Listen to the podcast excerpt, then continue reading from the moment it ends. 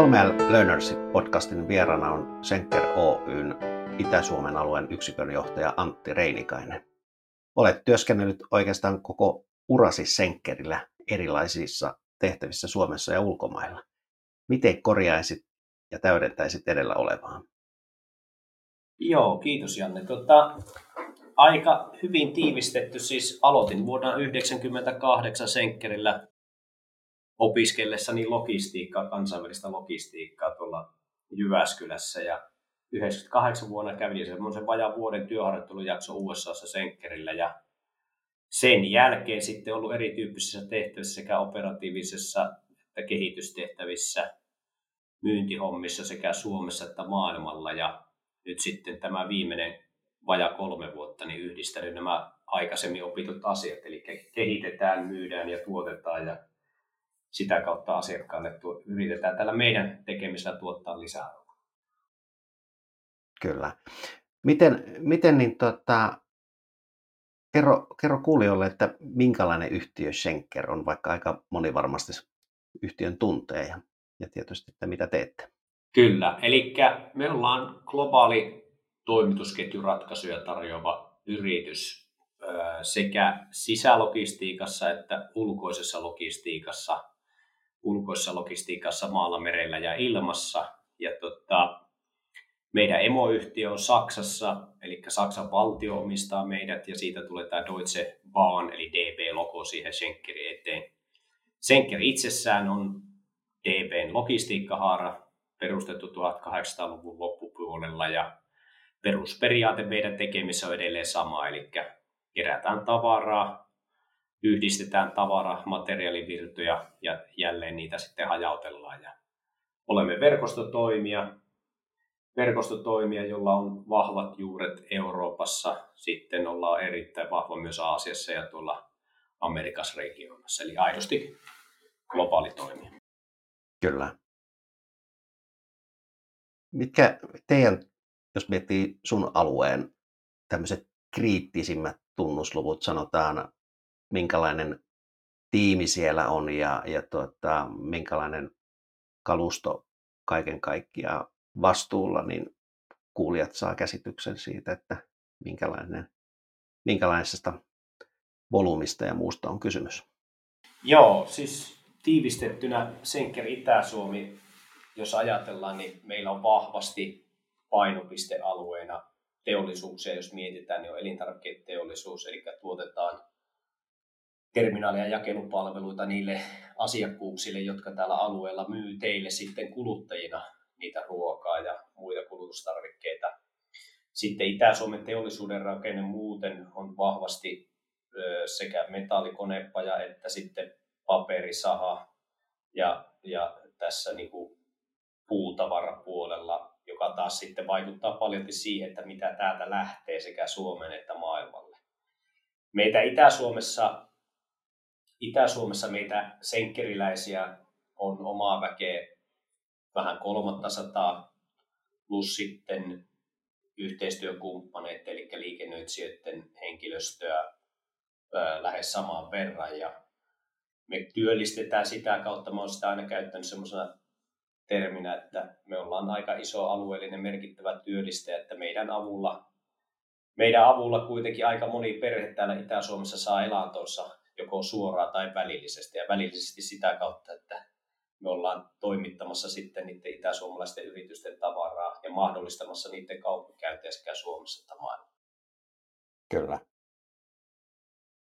Miten tällä hetkellä, niin mitkä toimintaympäristöön liittyviä niin kuin muutoksia tai haasteita, niin mitä, mitä sä näet, että mitkä teillä suurimmat tekijät on ja, ja sitten, ne, sitten jos miettii tuota koronaa, niin näkyykö teillä mitenkään ja vaikuttaako?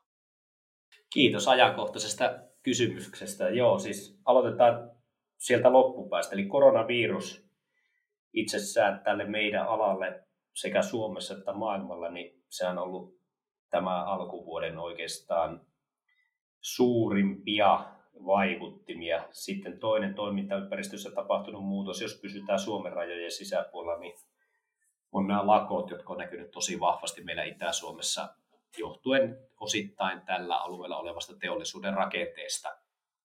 Koronavirus itsessään, se on vaikuttanut maailmanlaajuisiin toimitusketjuihin. Parhaillaan odotetaan tilanteessa, ollaan odottavassa tilanteessa, että milloin ne tehtaat Aasiassa taas rupeaa tuottamaan. Eli siellä on semmoista pientä tavarat tsunamia luvassa. Ja sitten tässä meidän omalla pelikentällä, eli Euroopassa tai Suomessa, niin Italiassahan nyt on tällä hetkellä ehkä se näkyy voimakkaiden, voimakkaimmillaan, miten tämä koronavirus vaikuttaa. Kuitenkin suomalainen ja suomalainen teollisuus käy paljon kauppaa italialaisten kanssa, niin se näkyy myös osittain jopa jo tavaravirtojen pysähtymisenä. Muita, muita haasteita ehkä markkinassa on se, että, että, että meillä on Suome, Suomea, jos ajatellaan, Jannekin varmaan tunnistaa oman yhtiönsä kautta, että millä, minkälaisia erilaisia teollisuuden rakenteita meillä eri puolilla Suomea on. Ja Itä-Suomi, Itä-Suomen teollisuus, teollisuuden rakenne on paljon, on matala jalosteista volyymiteollisuutta. Ja siinä on taas sitten suhdanne herkkyys on aika isoa, plus sitten tuota, myös näiden muiden, muun muassa työtaisteluiden vaikutukset on aika, aika paljon näillä aloilla. Eli Kyllä.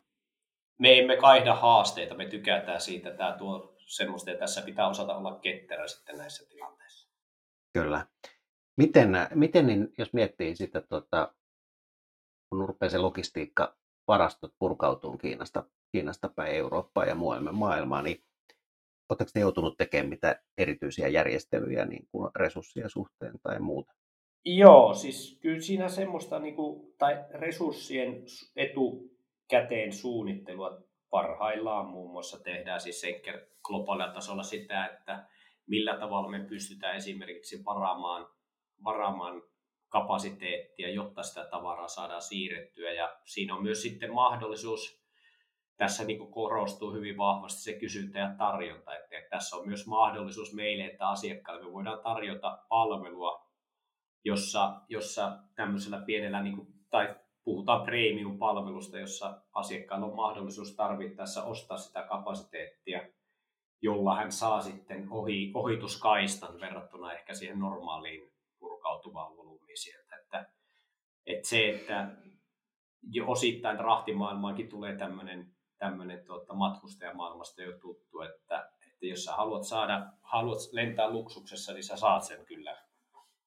Ja, sillä tavalla siinä niin kuin ehkä kansainvälisessä toimitusketjussa myös, niin kuin kun aletaan olemaan niin herkillä osa-alueilla kuin tämmöiset koronavirukset, joita nyt vain tulee, niille ei mahdeta mitään, niitä voidaan yrittää poissulkea, mutta tämä tulee merkittävästi muuttaa meidän kansainvälistä kaupankäyntiä myös, että miten, miten sitten hinta ja kapasiteetti, tai kapasiteetti ohjaa sitä myös sitä hintaa. Joo, kyllä. Jos miettii sitten tämmöistä teidän, teidän, teidän niin toiminnan arkea, kehittämistä ja johtamista, niin minkälainen johtamisjärjestelmä teillä on? Meillä on, siis mehän puhutaan itse, että me ollaan palveluorganisaatio, jos, ja siinä mielessä vaikka me tuotetaan siis toimitusketjuratkaisuja, niin me ollaan puhtaasti palvelubisneksessä, ja palvelubisneksessä on tiettyjä lainalaisuuksia siitä riippumatta, että johtamismielessäkin riippumatta siitä, että tuotatko minkä tyyppisiä palveluita. Ehkä se ydin palvelubisneksessä on, että palvelubisneksessä sen johtamisen näkökulmasta se loppuasiakaskokemus on kuitenkin viime kädessä se, että oletko sinä bisneksessä mukana vai et. Ja se sitten vaikuttaa siihen johtamiseen. Eli meidän johtamisen ja tekemisen kolme tärkeintä sanaa on laatu, laatu ja laatu. Ja jos niin kuin ajatellaan sitä, me uskotaan itse siihen vahvasti, että laadukkaasti toimivalla meillä on myös silloin tehokkaat prosessit ja laadukkaasti toimivalla meillä on myös paras asiakaskokemus. Ja laadukkaasti toimivalla meillä on, me pystytään olemaan myös alan kannattavia yritys. Ja ehkä tuossa kiteytettynä laadun kautta saadaan myös, laadukkaan tekemisen kautta saadaan myös hyvä henkilöstötyytyväisyys. Ja siinä ehkä semmoinen saattaa kuulostaa vähän jopa raflaavammalta, mutta, mutta organisaatiossa paljon puhutaan tästä, että kuinka tärkeää aidosti on se, aidosti on se hyvä henkilöstötyytyväisyys. Ja me uskotaan vahvasti siihen, että kun meillä on hyvä viihtyvä organisaatio, se on valmis antamaan piirun verran enemmän, mitä ehkä niissä, missä se porukka ei viihdy. Ja sitä Kyllä. kautta se näkyy varmasti parantuvana asiakaskokemuksena, ja sitä kautta se näkyy varmuudella myös siinä, että, että kun palvelubisneksessä se asiakkaan kokemus, ostokokemus, kun se sitä palvelua tilaa, niin jos se ei ole laadukkaasti toiminut, niin, niin, niin se ei myöskään meiltä tulevaisuudessa osta. Eli tämmöinen positiivisen, positiivisen kaijun kierrekin käytetty joskus semmoista termiä, että hyvää tekemällä yleensä syntyy myös parempaa. Kyllä. Miten teillä tuota, liini, niin näkyykö se teidän toiminnassa jollakin tapaa niin kuin kehittämisen työkaluna tai, tai ylipäätään niin kuin filosofiana teidän toiminnassa? Joo, siis hyvä kysymys ja nyt ollaan itse asiassa aiheen ytimessäkin, eli kyllä siinäkin, silläkin tavalla, että ää, muun muassa eilen viimeksi pidettiin meidän myyntijohdon kanssa alueellista, alueellista palaveria ja siinä mietittiin ihan tekemisen tekemistä, päivittäistyötä myyntiprosessina vaikka, että millä tavalla siitä saadaan sujuvampaa, yksinkertaisempaa, helpompaa niin, että se myyjä pystyy keskittymään siihen ydintekemiseen, eli siihen myymiseen ja nykyasiakkaiden hoitamiseen. Ja millä tavalla hänen tekemisestään voidaan, voidaan tuottaa, pois sulkea sitä hukkaa, mikä sitten on haittaamassa sitä ydintekemistä. Tämä sama filosofia näkyy myös siinä, että isompia asiakkaiden kanssa tehdään tämmöistä ää, siis ää, hetkinen, value, value stream, VSM, mä rupesin miettimään, että mikä tämä nyt oli, eli value stream mappingia, mappingia että kuinka asiakkaiden ja meidän välissä tekemisissä jossakin kokonaisprosessissa tai jossakin pro, osaprosesseissa voidaan tekemistä tehostaa niin, että ei olla aina puhtaasti siinä hintakeskustelussa niin, että mitä joku transaktio maksaa, vaan ajatellaan sitä sitä kautta, että millä tavalla me voidaan rakentaa tilanne, jossa molemmat voittaa. Toiselle se on säästö, toiselle se on kannattavuuden parantuminen. Kyllä. Ja sitten ihan johtamisfilosofiana meillä on siis tiettyjä, puhutaan tämmöisessäkin globaaleissa konserneissa puhutaan SOPista, sopeista, jotka antaa määrittää tietyt tekemisen mallit tiettyihin tuotannon ydinprosesseihin. Ja sinne nyt ollaan parhaillaan implementoida muun muassa Suomessa implementoidaan ää, liiniä niin, että, että siihen tulee tiettyjä pilottikohteita, jossa ää, sitä tekemistä, päivittäistyötä varastoissa, terminaaleissa ruvetaan Kaitsenin tai Liinin avulla Six Sigmaa, tämän tyyppisiä metodeja otetaan käyttöön, jonka avulla avataan ne prosessit ja etsitään mahdolliset hukat ja lasketaan niille hukille sitten arvio, jota kautta sitten uskotaan siihen, että myös saadaan se alarivin kannattavuutta sitä kautta parannettua. Alalla, joka on hyvin matala katteinen, ei se asiakas välttämättä ole yhtään enempää valmis maksamaan siitä. Kyllä meidän pitää niin kuin näiden, näiden metodien avulla löytää keinoja, millä me voidaan toimia Kyllä. Miten, miten teillä lähti tämä liikkeelle, tämä, tämä niin sanottu projekti, soppiprojekti? Joo, siis tämä on, nyt tullaan taas siihen, että tämmöisen ison kansainvälisen konsernin etu on se, että meillä on paljon, paljon myös resursseja, joita me pystytään sitten, tota, jonka avulla ää, loppukädessä tarkoitus on parantaa sitä loppuasiakkaan kokemaa meistä. Ja siinä tämmöisissä foorumeissa sitten syntyi keskustelu siitä, että pystyttäisikö me Suomi-tasolla alkaa jalostamaan ajatusta, jossa me lähdettäisikin tämmöisen lean-periaatteen mukaisesti kehittämään meidän toimintoja. Meillä on siis ollut käytössä 5 S ja meillä on laatujärjestelmiä sitä kautta tehty paljon prosessikuvauksia, mutta miten sitten pystyttäisiin sen järjestelmää itsessään pystyttäisiin tehostamaan tai sitä tekemistä ja prosessia. Ja liini on sitä kautta sitten valikoitunut keinoksi, jonka avulla sitten sitä hukkaa pyritään löytämään pois sitä päivittäistä tekemistä. Jolla on taas jolla on sitten taas suorat vaikutukset muun muassa siihen, että, että ää, tota, miten, me voidaan muun muassa vaikka minimoida meidän työtapaturmia, syntyviä työtapaturmia. Koska se on myös yksi semmoinen iso hukka, jos ajatellaan operatiivisessa työssä, että jos sulla syntyy työtapaturma, niin mitä se maksaa. Se voi olla ihan työmetodeista riippuva juttu. Että, ja siinä taas sekin, että se liine on hyvin monikäsitteinen ja se kyllä palvelee tätä tämmöistä prosessilähtöistä tekemistä niin todella hyvin. Kyllä. Mutta tuommoista liiniprojektia lähtee vetämään noinkin isossa yhtiössä kuin teillä, niin mitä se tarkoitti käytännön tasolla tuolla organisaatiossa? Tuliko teille sinne lisäresursseja, henkilöitä, jotka osaa ymmärtää liinistä vai, vai mikä, mikä se tapa oli, miten te lähditte sitä viemään? Joo. Eli sen verran ehkä avaan kuulijoille tuota, että miten Senker organisaationa toimii. Jo, jollekin, jollekin voi kuulostaa karmeilta, mutta me ollaan siis matriisiorganisaatio. Matriisiorganisaatiossa on kahden tyyppisiä toimintoja. On, on meitä ydintoimintoja, mä puhun nyt tästä alueesta ja omasta organisaatiosta, eli se linjaorganisaatio, jossa me tuotetaan se palvelu ja myydään se palvelu.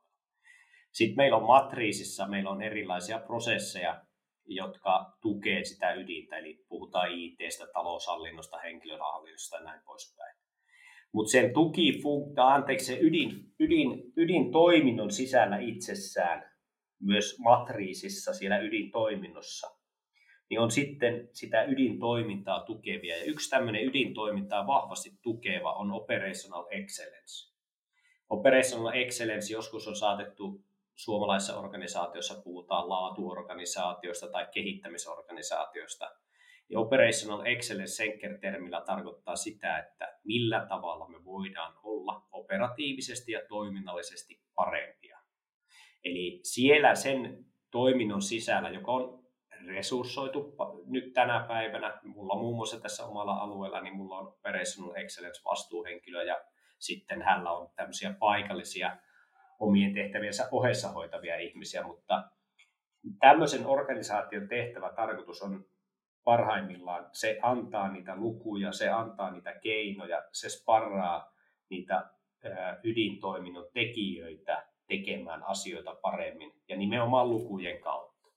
Ja tämä OE-organisaatio, jos tiivistää kahteen kirjaamme Operational Excellence, niin, niin se on meillä se, joka omistaa muun muassa tämän liini ja liini implementoinnin mutta se liinin käytännön toteutus ja niiden, niiden äh, veistin tai hukaan etsiminen on sitten niillä itse varsinaisilla tekijöillä.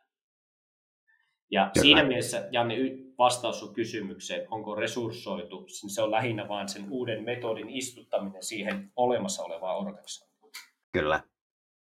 Se on, se on kuitenkin niin kuin Liinikin on monesti sen organisaation sisällä, niin tarvii ajattelun muutosta. Nimenomaan. Ja, ja, ja, ja siinä se vaatii, niin, ja vaatii sitä osaamisen, osaamisen tuomista sitä, sitten sinne arkeen, koska tuota, siinä varmasti, niin kuin, niin kuin sanoin, niin ajattelua täytyy vähän ravistella ja, ja tuota, tuoda sinne arkeen sitten niitä välineitä myöskin, joilla sitten niitä toimintoja lähdetään viemään seuraavalle tasolle. Kyllä. Jos nyt sitten miettii, miettii niin kuin logistiikan näkökulmassa, niin näetkö jotakin alueita Suomessa, missä, missä me ollaan, sulla on kokemusta maailmalta, niin ollaan niin kuin selkeästi edellä tai toisaalta taas se toinen pää, että missä meillä on niin kuin suurin kehityspotentiaali?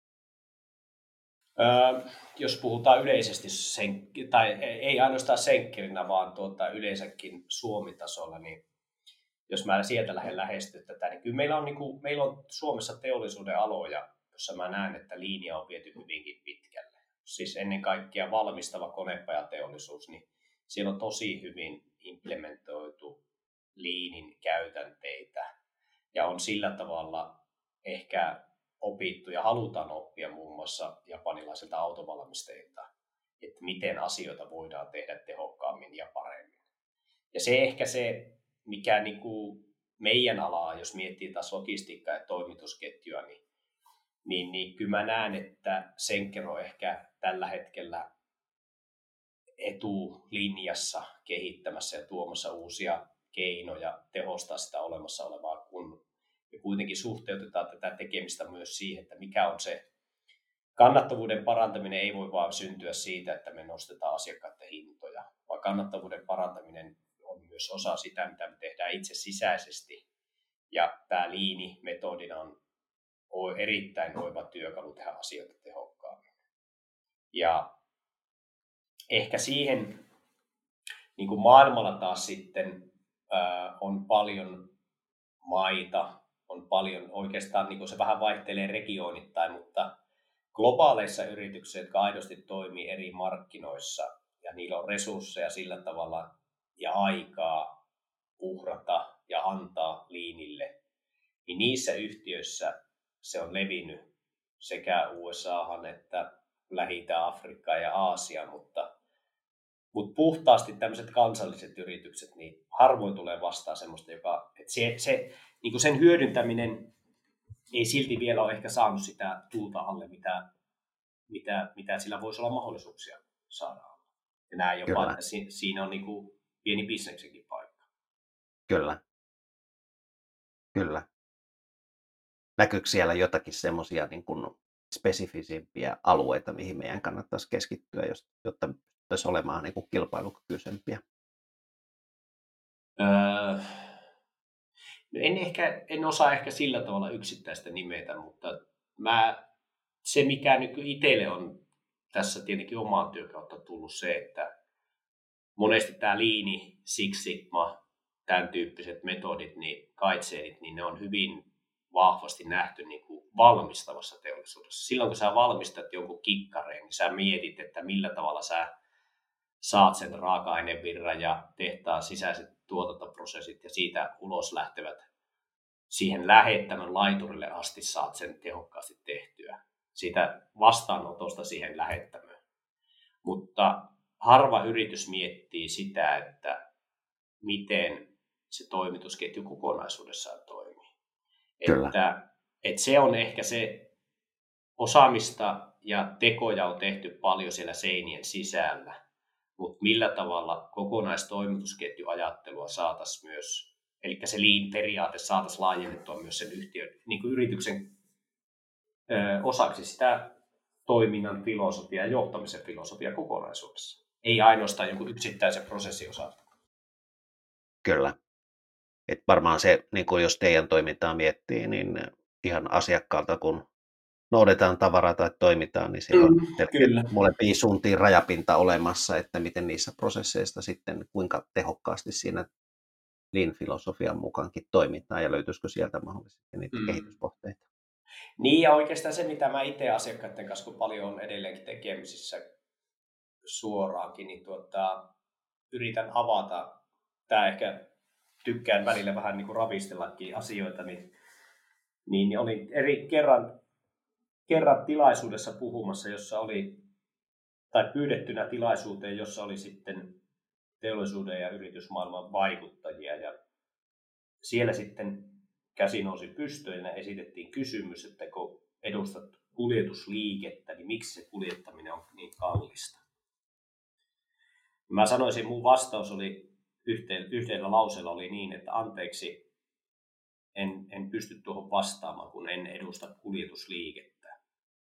Ja, ja halusin tällä vastauksella, sitten perustelin vastaukseni sillä tavalla, että tässä on nimenomaan, nyt ollaan sen ydinkysymyksen äärellä, että nähdäänkö kuljettaminen transaktiona vai nähdäänkö meidät palvelutoimittajat toimitusketjun toimitusketjun asiantuntijana tai ammattilaisena, jossa me mahdollistamme sen teidän kaupankäynnin. Jolloin nyt tullaan siihen, että jos mietitään sitä liininkin näkökulmasta, niin olemmeko osa-optimoimassa kuljetustransaktiota, olemmeko osa-optimoimassa tehtaan tuotantotransaktioita, olemmeko osa-optimoimassa tehtaan saapuvan materiaalivirran, eli ostojen, ostojen tuottaa sitä prosessia. Vai onko yritykset, ja niitä on, ne, mä, niissä oikeastaan se kommentti on, että näitä yrityksiä on hyvin vähäisen, jotka aidosti optimoi kokonaistoimitusketjua, miettii niiden hankintavirtaa, miettii niiden tuotantoa ja miettii niiden toimitusta. Ja silloin, jos ajatellaan kysyjälle vastauksena, oli myös se, että joskus se joskus siitä ulkoisesta logistiikasta voi jopa olla järkevää maksaa enempi, jotta kokonaishyötyjä saadaan aikaiseksi sille yritykselle. Ja tässä tullaan siihen muun muassa sidotun pääoman tuotot ja tämän tyyppiset, jossa, jossa se katsantokanta onkin vähän laajempi kuin se pelkkä yksittäinen transaktio. Kyllä. Mulla on tässä muutama vakio, vakio kysymys, niin mistä sä haet uusia ideoita ja ajatuksia ja miten sä kehität itseäsi? No kyllä mä itse asiassa yritän hakea niitä mahdollisimman laajasti, siis sillä tavalla, että ehkä se, nyt puhutaan tästä niin kuin puhtaasti omaan työhön tai tekemiseen tai tähän alaosaamiseen, niin sehän syntyy paljon, ainakin itsellä myös kokemuksen kautta. Ja sitten paljon kun on asiakkaiden ja omien sidosryhmien kanssa tekemisissä, niin sitä kautta syntyy uusia ajatuksia ja ideoita, mutta ehkä se on enempikin semmoinen laajempi katsanto siinä, että mistä sitten taas syntyy niin kuin, niin kuin mentaalille puolella uusia tapoja toimia ja uusia katsantoja, miten ajatella asioita, niin ajan paljon autolla ja ehkä siellä myös on aikaa omille ajatuksille, keskustele ihmisten kanssa yli oman organisaation rajojen tai asiakaskunnan kanssa paljon asioista, jotka ehkä sitten antaa taas uutta perspektiiviä ja tulokulmia myös niihin olemassa oleviin hyvinkin monesti niin kuin lukkiutuneisiin käytänteisiin. Että, että sillä tavalla semmoista sparraamista muiden kuin oman alan asiantuntijoiden kanssa tai asiakkaiden yhteistyökumppaneiden kanssa, niin se on ehkä se, mikä antaa itselle niin kuin paljon semmoista sisältöä. Ja sitten loppujen lopuksi, vaikka kuulostaa, saattaa kuulostaa vähän jopa naivilta, niin tuommoinen teinipoika saattaa olla aika hyvä sparrikaveri myös monissakin työasioissa, koska tämän päivän nuoriso on semmoista, jotka, joilla on ihan käsittämätön kyky ajatella asioita huomattavasti paljon yksinkertaisemmin, mitä meillä vähänkin insinöörimäisellä ajattelulla varustetulla kavereilla on. Että, että mehän, Kyllä. En tiedä, Janne, mitä olet mieltä, mutta tuntuuko välillä siltä, että asioita tuntuu, tulee ajateltua vähän turhakin monimutkaisesti, että kyllähän näitäkin asioita ei tämä avaruustiedettä ole tämä meidän bisnes, että siinä mielessä, siinä mielessä niin semmoinen yksinkertaisuus ja sitten jos asiakas otetaan siihen keskiöön, niin millä tavalla varmistetaan ostamisen helppous tai se palvelukokemuksen helppous. Ja niitä, ne yrittää pitää aina niin kuin keskiössä, että kun kehitetään ja mietitään jotakin, mikä on se, mikä on se, ja se on opettanut teille paljon, että yrittää ajatella sen asiakkaan, sen loppukäyttäjän näkökulmasta, joka sitä palvelua tarvitsee. Niin sieltä ne monesti ne ideatkin myös sitten kumpuavat. Mutta hei, miettikää, miten me toimisimme tässä samassa tilanteessa. Kyllä. Vai kiertoil, kiertoilmaisu, mutta tämä ehkä se... Niin kuin... Jaa, kyllä kyllä se, niin kuin, jos miettii niin kuin johtamista ja lasten kasvattamista, niin siinä mun mielestä toteutuu molempiin suuntaan se, että välttämättä aina ei tiedä, että kumpi siinä, siinä tuota, kasvattaa ja, ja kehittää kumpaa. Että, kyllä. Että, että molempiin suuntiin sitä oppimista ja kehittymistä tapahtuu ja pitääkin tapahtua. Kyllä.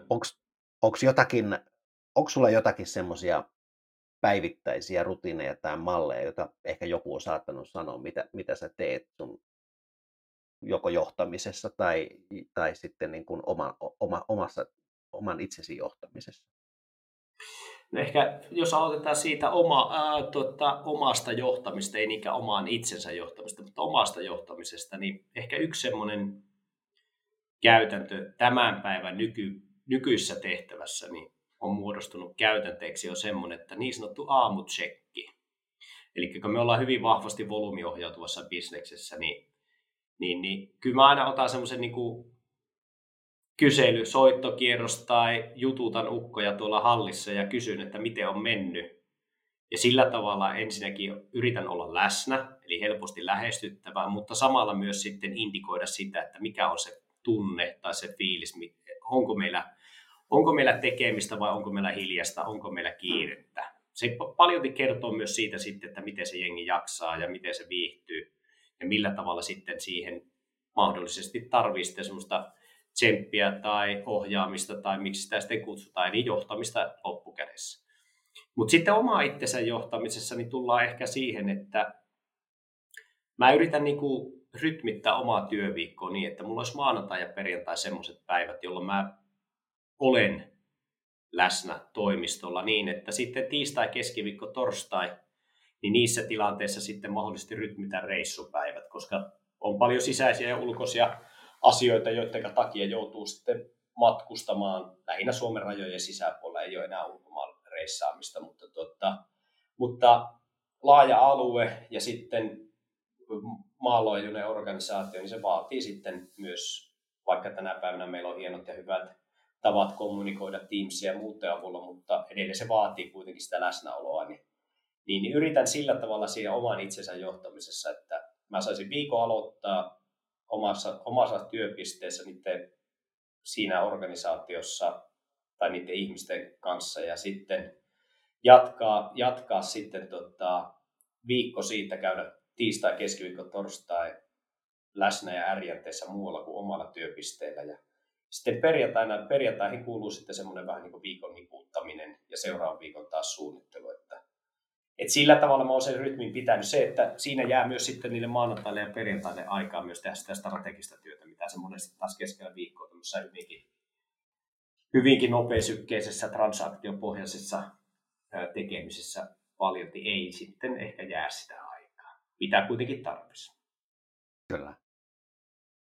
Onko jotakin logistiikkaa, liinin tai johtamiseen liittyvää tämmöistä mediaa, mitä sä seuraat Suomesta tai maailmalta?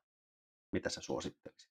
Mm, joo, ehkä, ehkä tota, mulla on paljon se Suomen, suomalainen logistiikka ja siihen liittyvä keskustelu liittyy hyvin pitkälle hankintaan. Ja siitä puuttuu se kokonaistoimitusketjuajattelu ja nämä liinin periaatteet jollakin tavalla ei siellä ole. Siellä on se, ja suomalainen hankinnan ehkä oppimäärä perustuu myös siihen ja paljon ostajien kanssa on tekemisissä, niin, ja se jotenkin mediassakin myös näkyy, että, että se, se ostajan, ostajan osaaminen ei ole kokonaistoimitusketjuajattelua, vaan se on transaktiota, kuinka paljon halvemmalla voit jonkun lavan toimittaa paikasta A. Ja sitten se kilpailutilannekin perustuu siihen. Ja me taas, mä yritän itse viljellä semmoista sekä asiakaskuntaan että omaan tekemiseen sitä filosofiaa, että, että kuitenkin me olemme osa jotakin isompaa kokonaisuutta ja tämän liinin henginkin mukaisesti, niin meidän pitäisi koko ajan etsiä sieltä, miettiä sitä hukkaa ja sitä tehokkuutta ja sitä tehostamista, että miten me voitaisiin tehdä asioita järkevämmin. Omasta toiminnasta esimerkki vaikka se, että jos me viedään jonnekin, niin me pyritään sitä samalta lähialueelta tuomaan myös takaisin. Se jo oma isä opetti 80-luvulla ala-ihmisenä, että vie mennessä, tuot tullessa, että ei se logistiikka sen kummallisempaa ole. Ja silloin sä toimit tehokkaasti. Ja tässä ehkä, niin jos tullaan medioihin ja siihen tapaan, miten asioista keskustellaan, niin, niin se on hyvinkin pitkälti hintaohjautuvaa, ei niinkään, ei niinkään tehokkuusohjautuvaa, jossa sitten huomioitaisiin myös se ulkoinen logistiikka osana sitä, osana sitä yrityksen kokonaistoimitusketjua. Ja tässä ehkä se maailmalla, se koko keskustelu, mitä maailmalla taas käydään, aasialaiset, varsinkin aikaisemmat asiakasyritykset, kenen kanssa oli paljon tekemissä, globaalit elektroniikkatoimijat, niin ne on erillä tavalla ymmärtänyt sen, että, että se toimitusketju on niiden tekijöiden summa ja se teho on niiden eri tekijöiden keskinäinen vaikutus. Ja sitä ei voi ajatella niin, että siinä on aina selkeä seinä rajapinta näiden eri toimijoiden välillä, vaan ne toimijat pitää saada synkkaamaan yhteen. Ja sitä kautta voidaan, voidaan tehostaa sitä, sitä toimitusketjun läpimenoaikaa, sitä kautta voidaan tehostaa myös sitä toimitusketjun sidottuja pääomia, sitä kautta myös voidaan tehostaa sitä ja mahdollistaa sitten kannattava liiketoiminta siinä toimitusketjussa eri osapuolilla. Kyllä. Ja, ja se, että mitä ne mediat sitten on, se on news.google.com ja sieltä sitten eri apuusanoilla hakemalla mutta sieltä löytyy paljon. Ei ole semmoista ehkä spesifistä. Mä itselleni mulle tulee tiettyjä osa-alueita paljon tietenkin ala, ihan puhtaita alauutisia, mutta on sitten tämmöistä supply chain uutisointia, mitä maailmalta liikkuu, niin mä saan sitten semmoisen listauksen niistä Googlesta, että mitä, mitä ja silloin kun on aikaa, niihin käytä sitten aina saattaa olla sitten työajan ulkopuolella käytettävä Kyllä. Mutta hei Janne, nyt kun näitä ideoita välillä pulppua, niin yksi semmoinen itsensä johtamiseen liittyvä asia minkä mä ehkä 20 plus työvuotta on niin opettanut, että, että muista vapaa-aika. Ja se on yksi semmoinen meidän tavoiteasetannassakin oleva selkeä mittari, että onhan meillä kaikilla niiden taloudellisten ja toiminnallisten mittareiden lisäksi, niin onhan meillä myös, me, meillä on se kahdeksasta neljään ja meillä on viikonloput. Että ehkä se itsensä johtamisen on yksi semmoinen filosofia ollut, että, että minä olen niin kuin, riittävä siinä, mitä minulle se työaika on ja se, se on myös sitä veistin ohjaamista, että ei se välttämättä enää ole tehokasta se työaika, mitä iltaisin tai viikonloppuisin tehdään. Ja tämä on ehkä semmoinen, semmoinen kokemuksen kautta tullut, että, että niin kuin, yritetään olla tehokkaita silloin, kun ollaan töissä, keskitytään töihin ja silloin, kun ollaan vapaalla, niin silloin tehdään kaikkia muuta, mikä ei kuulu töihin. Kyllä. Tässä on hyvä kysyä seuraavasti, että millä keinoilla irrottaudut työarjesta. no mä on, siis mulle aikana, mä olin, kuulin paljon tuolla lähi ja sitten tuota, mulla oli kollegana, tämä oli 2010 tai 2011, niin kollega, joka oli etelä-afrikkalainen etelä-afrikkalainen kaveri, se sanoi mulle sitten, että Antti, että se on tuommoinen petrolhead. Ja mä että hetkinen, mitä sä tarkoitat sille? Eli mun vapaa-aika paljon liittyy jollakin tavalla käsillä tekemiseen ja kaiken näköisten pärinävehkeiden kanssa harrasteluun. Ja siihen liittyy sitten, eli puhutaan kaksipyöristä, kesäisin harrasta motocrossia ja ajan maastopyörällä ja veneille ja kalastele, että siitä kalastuksesta on tullut semmoinen rauhoittumisen keino, kun illalla lähtee Tyynelle järvelle ja käy tunnin kaksi siikailemassa, niin kyllä siinä aika hyvin niin kuin nollaantuu. Mutta sitten semmoinen kotona puuhastelu on kaikilla mahdollisilla keinoilla, niin, niin, niin on lähellä. Ja lapset ja perhe yleensäkin, niin sehän tuo oma sisältönsä siihen myös siihen vapaa-aikaan. Ja viikonloppusi sitten paljon tykkään sosiaalisena ihmisenä myös nähdä sitten ihmisiä, ystäviä, joiden kanssa istutaan iltaa ja välillä jopa parannetaan maailmaakin tai välillä sitten vaan tehdään jotakin ihan semmoista, mikä ei nyt välttämättä ole niin asiasisältöistä, mutta tuota, kuitenkin irrottaa jollakin tavalla siitä perustekemisestä. Ja ensi viikolla on hiihtoloma, että silloin pääsee taas tekemään jotakin. No niin, loistavaa. Kyllä. Onko jotakin semmoista jos voisit kysyä joltakin logistiikasta, liinistä tai johtamista, mitä tahansa joltakin henkilöltä, niin keneltä kysyisit ja mitä? Hmm. No ehkä yksi semmoinen, mä näen johtamisen sekä teknisenä suorituksena että sitten mentaalipuolen asiana, niin yksi mikä mulla olisi tosi mielenkiintoinen, mä luulen, että se liittyisi jollakin tavalla johonkin jopa kasvatuspsykologeihin. Ja puhutaan siis tämmöistä niin kuin henkilöistä, joilla on, henkilöistä, joilla on näkemys siihen, että miten motivaatio syntyy, miten kannustetaan, kannustava palautteenanto. Eli tuli nyt vaikka ihan nimiä mieleen. Tämä, sekin on omalla tavalla, mullakin on vähän ristiriitaiset välillä sen juttuja lukiessa tai sitä kuunnellessa on ristiriitaisia ajatuksia siitä, mutta ihmisiä esimerkiksi niin joku Jari Sinkkonen, niin, niin mietin jopa semmoista, että jos ajattelisi sitä omaan työelämään, johtamiseen ja siihen, että miten asioita saadaan hoidettua niin, että kuulijalle syntyy ymmärrys ja halu ja tahto tehdä. Eli syntyy se sisäinen palo olla parempi niin mehän ollaan aika yksinkertaisten asioiden äärellä loppujen lopuksi, että, että se, se on taitolaji, missä ei ikinä mä ainakaan itse koe, että mä olisin valmis, että asioita, joita, joissa haluaisi kehittyä ja olla parempi, on se, että, että miten